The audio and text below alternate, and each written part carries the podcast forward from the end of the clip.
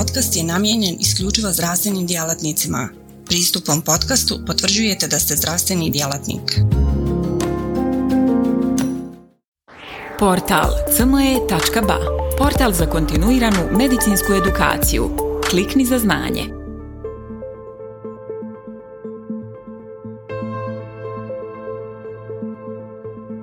Moje predavanje neće biti ni patofiziološko, ni kliničko, kao što su prethodna zapažena predavanja bile. Ja sam dobila zadatak da držim organizaciono predavanje, što priznaćete zvuči dosta neinventivno. Međutim, profesor Pašić je smatrao da bi upoznavanje sa radom ambulante za gojaznost moglo da bude korisno svima onima koji planiraju da gojaznost leče na pravi način, a to je multidisciplinarnim pristupom.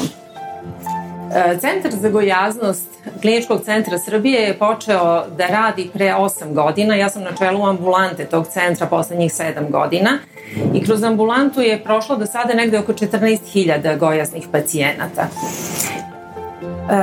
Zašto je uopšte osnovan centar za gojaznost? Taj problem lečenja gojaznosti postoji, kao što ste čuli, poslednjih nekih 40 godina svugde u svetu.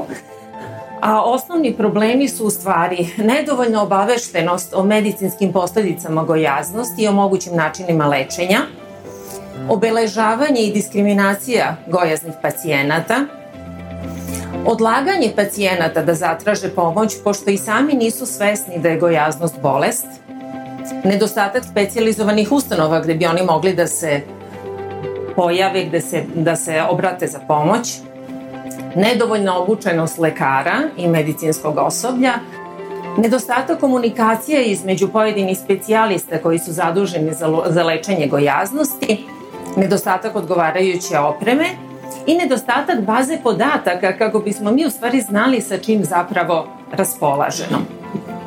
Upravo zbog toga je u okviru Evropske organizacije za lečenje gojaznosti 2011. godine je osnovana mreža centara za lečenje gojaznosti, kojih sada ima oko 60 u Evropi. I ti centri za gojaznost zapravo svi na isti način leče pacijente, pri tome naravno postoji mogućnost da se protokol lečenja prilagodi svakoj zemlji, ali osnovni principi, osnovni postulati lečenja moraju da budu zajednički.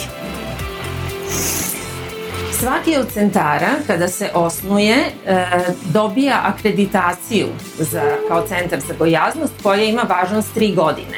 Pre nego što se dobije ovaj sertifikat, kao što smo ga mi prvi put dobili 2012. godine, dolazi predstavnik KOMSA, dakle te mreže centara za lečenje gojaznosti, da ustanovi da li centar zaista ispunjava sve kriterijume.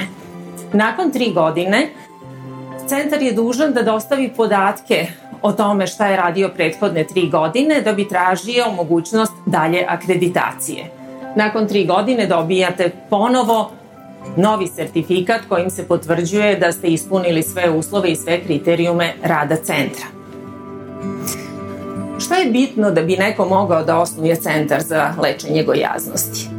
Prvo mora da ima odgovarajuću opremu, počevši od vrlo banalne opreme kao što je adekvatan merač krvnog pritiska koji mora da ima traku za naduvavanje koja je najmanje dugačka 34 cm.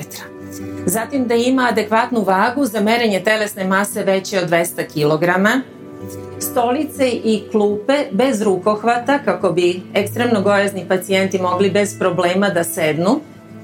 Znači to se odnosi i na čekaonice i na ambulante. Krevete sa ojačanjima koji mogu da podnesu telesnu masu veću od 200 kg, monitore za sleep apneu koji se nalaze ili u okviru samog stacionara ili se nalaze u službi koja je konsultantska služba. Moraju pacijenti da popunjavaju upitnike o ishrani, o životnim navikama, upitnike o depresiji koji smo čuli koliko je značajno povezana sa gojaznošću, o fizičkoj aktivnosti i kvalitetu života, da imaju pristup akreditovanoj laboratoriji za sve vrste biohemijskih i hormonskih analiza i naravno pristup svim morfološkim i funkcionalnim dijagnostičkim procedurama koje su bitne za ustanovljavanje postojanja komorbiditeta gojaznosti. Ovako izgleda jedan naš upitnik centra za gojaznost koji obuhvata, pored generalija, podatke o prisutnim komorbiditetima, podatke o tome kad se pojavila gojaznost, to što smo čuli veoma je značajno, da li se gojaznost pojavila već u ranom detinjstvu, znači da su stečene navike, loše navike u ishrani počele već u ranom detinjstvu, ili se to desilo kasnije tokom života zbog nekih drugih okolnosti. Zatim, da li je pacijent do sada već pokušavao na bilo koji način da smanjuje telesnu masu i na koji način je pokušavao da radi to? I da li je bio uspešan u tome, koliko dugo je bio uspešan u tome? Zatim, da li ima fizičku aktivnost i koje vrste fizičke aktivnosti? Kada smo radili prvu evaluaciju naših upitnika posle godinu dana, bili smo zapanjeni. 85% pacijenata nema nikakvu fizičku aktivnost. Nikakvu. Znači manje od 30 minuta pešačenja dnevno i nikakvu planiranu fizičku aktivnost. Potpuno zastrašujuće. Zatim su tu je upitnik o navikama u ishrani, koji je takođe poražavajući. Većina pacijenata izostavlja doručak kao jedan od glavnih obroka. Umesto glavnog obroka jedu slatkiše i grickalice, piju manje od 5 čaša vode dnevno, piju više od nekoliko pića nedeljno. Tu je upitnik zatim o prethodnim operacijama. Zašto je to nama značajno? Značajno je zato što kod žena dobijemo podatak možda o histerektomiji sa adneksektomijom, koja takođe može da bude razlog ranog dobijenja u telesnoj masi, i u slučaju da se pacijent predviđa za barijatrijsku hirurgiju, bitno nam je da li je prethodno imao neke abdominalne operacije. I na kraju imamo pitanja koje su vezana za porodičnu anamnezu. Tu se vraćamo u stvari na onaj podatak koliko genetika utiče na gojaznost, odnosno u ovim anamnestičkim podacima mi dobijemo podatke ne samo da li ima gojaznih u porodici, nego da li ima osoba koje imaju komorbiditete gojaznosti, tipa tip 2 dijabetesa, znači tu ne bi bitna ona disfunkcionalna masna ćelija koja je u stvari potencijalni, koja je od pacijenata potencijalni kandidat da razvije dijabetes ili kardiovaskularnu bolest. Dakle, ovaj upitnik popunjavaju svi pacijenti kad prvi put dolaze u centar za gojaznost. U centru je takođe poželjno da postoji pedometar, da postoji kaliper za merenje masnog tkiva, da postoji indirektna kalorimetrija i da postoji analizator telesnog sastava, odnosno bioimpedanca. Ukoliko nema bioimpedanca, onda da se koristi denzitometrija, da bismo videli količinu visceralnog masnog tkiva, koje znamo da je u stvari mnogo značajnije od supkutanog masnog tkiva zbog svog metaboličkog efekta. Da bi neko mogao da je akredituje centar za gojaznost, taj mora da pregleda u centru najmanje 100 pacijenata godišnje sa indeksom telesne mase iznad 40. Mi u centru pregledamo godišnje između 350 i 400 takvih pacijenata. Ovi ostali su sa manjim indeksom telesne mase, ali definitivno mora da se ima najmanje 100 pacijenata sa indeksom telesne mase iznad 40. I ovako izgleda naša šema centra. Znači, mi imamo naš endokrinološki deo, ambulantu za lečenje gojaznosti i odeljenje, odnosno stacionarni deo. Postoji hiruški deo koji se takođe sastoji od ambulantnog dela za barijatrijsku hirurgiju i stacionarnog dela za barijatrijsku hirurgiju. Tu su nam zatim konsultatske službe, ambulanta za dijetetiku koja je i fizički prisutna pored ambulante za gojaznost, zatim konsultantska služba psihijatrije, kardiologije, pulmologije, anestezijologije, ortopedije, rehabilitacije. I tu nam je logistika, laboratorija, posebno endokrinološka laboratorija, bioimpedanca, denzitometrija, rengen, skener, indirektna kalorimetrija i genetska laboratorija. U odnosu na osoblje koje radi u centru za gojaznost, svo osoblje mora da bude adekvatno obučeno za rad sa gojaznim pacijentima.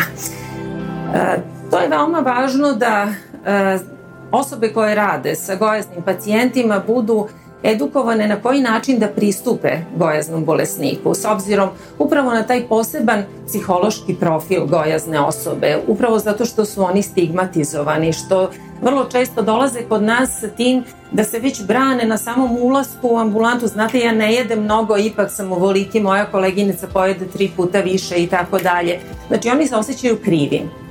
Mi moramo da znamo kako da im priđemo, kako da ih opustimo, kako da im pružimo ruku spasa, da oni osete da smo mi tu stvarno njima da pomognemo, da razreše svoj problem i da realno sagledaju svoju situaciju. Svi članovi tima bi trebalo da budu i članovi Evropskog udruženja za lečenje gojaznosti, koje zapravo i organizuje kurseve za edukaciju osoblja. Ovaj tim mora da bude multidisciplinarni i sve discipline koje učestvuju u lečenju gojaznosti moraju međusobno da sarađuju. Uobičajeno je da tim sadrži lekara, endokrinologa, koji je obučen za rad sa gojaznim pacijentima i koji ima sertifikat za to, registrovanog dijetetičara ili dijetologa ili nutricionistu, znači može da bude i lekar, može da bude i nutricionista, zatim psihologa, psihijatra ili behavioralnog terapeuta, medicinske sestre koje su takođe obučene za rad sa ovom kategorijom i konsultante koje obavljaju različite vrste pregleda vezanih za komorbiditete ili komplikacije gojaznosti. Dakle, centri za lečenje gojaznosti treba da primaju i obrađuju i leče ekstremno gojazne pacijente, iako je potrebno da ih pripreme i za hiruško lečenje gojaznosti. Poželjno je takođe da se formiraju grupe pacijenata, gojaznih pacijenata, koji zapravo pružaju međusobno jedni drugima samopomoć i koji imaju interakciju, zato što se pokazalo da naravno slični osobe sa sličnim problemima mnogo bolje jedni druge mogu da razumeju i da podrže u nekim kritičnim situacijama kada oni gube motivaciju. I veoma je bitno dobra povezano sa izabranim lekarima, lekarima opšte medicine, koji treba prvo da prepoznaju pacijente koji su gojazni, da ih upute u centar za lečenje gojaznosti i da ih prihvate nakon završenog lečenja u centru za gojaznost. A kad se završava lečenje, pošto gojaznost je doživotna bolest, predviđeno je da lečenje u centru za gojaznost traje 2 godine. Prvih godinu dana se zapravo postiže maksimum smanjenja telesne mase, a narednih godinu dana se zapravo pokušava održavanje postignutog smanjenja telesne mase. I ukoliko pacijent uspe da održi smanjenu telesnu masu godinu dana, mala je šansa da će on biti povratnik posle tog perioda. Ovo se odnosi na pacijente koji su lečeni konzervativnom metodom, ali oni koji su lečeni hiruški, oni ostaju praktično doživotno pacijenti centra za gojaznost, jer su neophodne kontrole, godišnje kontrole. Što se tiče lečenja, načina lečenja u centrima za gojaznost, ono je zasnovano naravno na vodičima kliničke prakse i podrazumeva ne samo lečenje gojaznosti, nego i lečenje svih komorbiditeta i komplikacija gojaznosti, a obuhvata individualnu ili grupnu terapiju za promenu životnog stila, savete o ishrani koje podrazumevaju smanjenje kalorijskog unosa, ali nikako i sprovođenje vrlo niskokalorijske dijete, very low calorie diet, i ne podrazumeva nikako primjenu zamenskih obroka. Dakle, isključivo se insistira na zdravom načinu ishrane, dobro uobročenim režimima ishrane koji nemaju nikakve komercijalne preparate kojima se zamenjuju obroci. Obučavanje za prilagođenu fizičku aktivnost, psihološku podršku, eventualno primjenu lekova za lečenje gojaznosti i barijatrijsku hirurgiju. Ko može da se akredituje kao centar za barijatrijsku hirurgiju? Po kriterijumima Međunarodne federacije za barijatrijsku hirurgiju, onaj hirurg koji obavi više od 100 barijatrijskih operacija godišnje. U drugim slučajevima, kada taj kriterijum ne može da se ispuni, ne može da se akredituje kao centar za barijatrijsku hirurgiju, ali barijatrijske operacije mogu da se obavljaju u okviru centra za lečenje gojaznosti. Jako je važno kada pacijenta upućujemo na konzilijum za barijatrijsku hirurgiju. Dakle, mora da postoji konzilijum. Ne može jedan lekar da donese odluku, odluka se donosi konzilijarno. Bitno je da pacijent pre nego što stigne na taj konzilijum bude upoznat šta znači zapravo hiruško lečenje gojaznosti i mi tada napravimo jednu malu edukaciju zapravo za pacijente šta oni treba da znaju o hiruškom lečenju gojaznosti.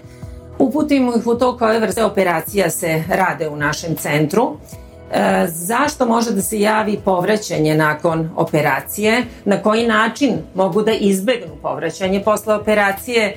Upoznajemo ih sa pojmom dumping sindroma, Takođe ih obučimo na koji način mogu da izbegnu veoma neprijatne simptome ovog dumping sindroma. Upoznajemo i sa tim da neke barijatrijske operacije malo apsorptivne, tipa gastričnog bajpasa ili duodenalnog sviča, doživotno dovode do smanjene resorpcije minerala i vitamina i dovode do smanjene resorpcije proteina, zbog čega je jako bitno da oni moraju da unose dovoljnu količinu proteina u svoje ishrane i da doživotno uzimaju nadoknadu minerala i vitamina, posebno onih vitamina koji su topivi u mastima i minerala čija je opet resorpcija zavisna od koncentracije tih vitamina. Takođe im skrećemo pažnju da je predanost dobrim životnim navikama doživotna ukoliko žele da postignu zadovoljavajući efekat ove barijatrijske operacije. Žene upoznajemo sa tim da u periodu preoperacije moraju da koriste kontraceptivna sredstva i da narednih godinu dana nakon operacije se ne preporučuje da ostaju u drugom stanju, zato što bi plod mogao da trpi zbog mineralno-vitaminskog deficita. Takođe, žene koje planiraju vantelesnu oplodnju moraju da znaju da to ne mogu da planiraju narednih godinu dana. I ono što je još važno, na koji način da oni spreče vraćanje telesne mase nakon operacije, jer to nam se takođe dešava. Bitno je da ih upoznamo sa realnim mogućnostima koje pruža ova barijatrijska hirurgija i takođe sa obavezom da dolaze na redovne kontrole, jer mi smo ti koji zapravo treba da prepoznaju trenutak kada dolazi do ponovnog poremećaja u ishrani, početka vraćanja telesne mase, da možemo naravno da opet nekim novim terapijskim principom utičemo na sprečavanje ponovne pojave gojaznosti. Postoje određeni protokoli koje moramo da ispoštujemo posle operacija što se tiče krvnih analiza nakon operacije. Dakle, preoperativni protokol koji obuhvata određene laboratorijske i morfološke dijagnostičke procedure, zatim mesec dana posle operacije, 3 meseca posle operacije i svaki sledeći put do jednom godišnje, kada nastavljaju godišnju kontrolu da vrše kod nas sa svim ovim neophodnim analizama.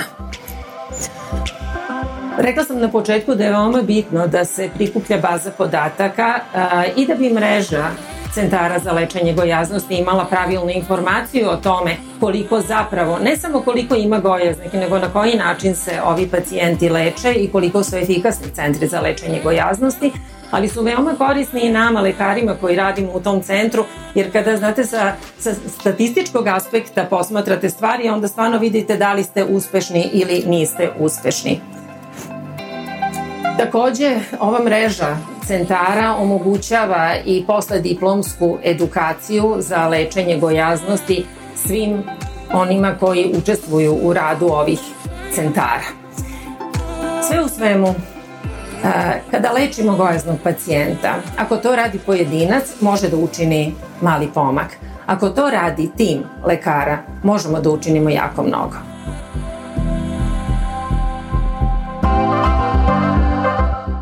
Portal cme.ba, portal za kontinuiranu medicinsku edukaciju. Klikni za znanje.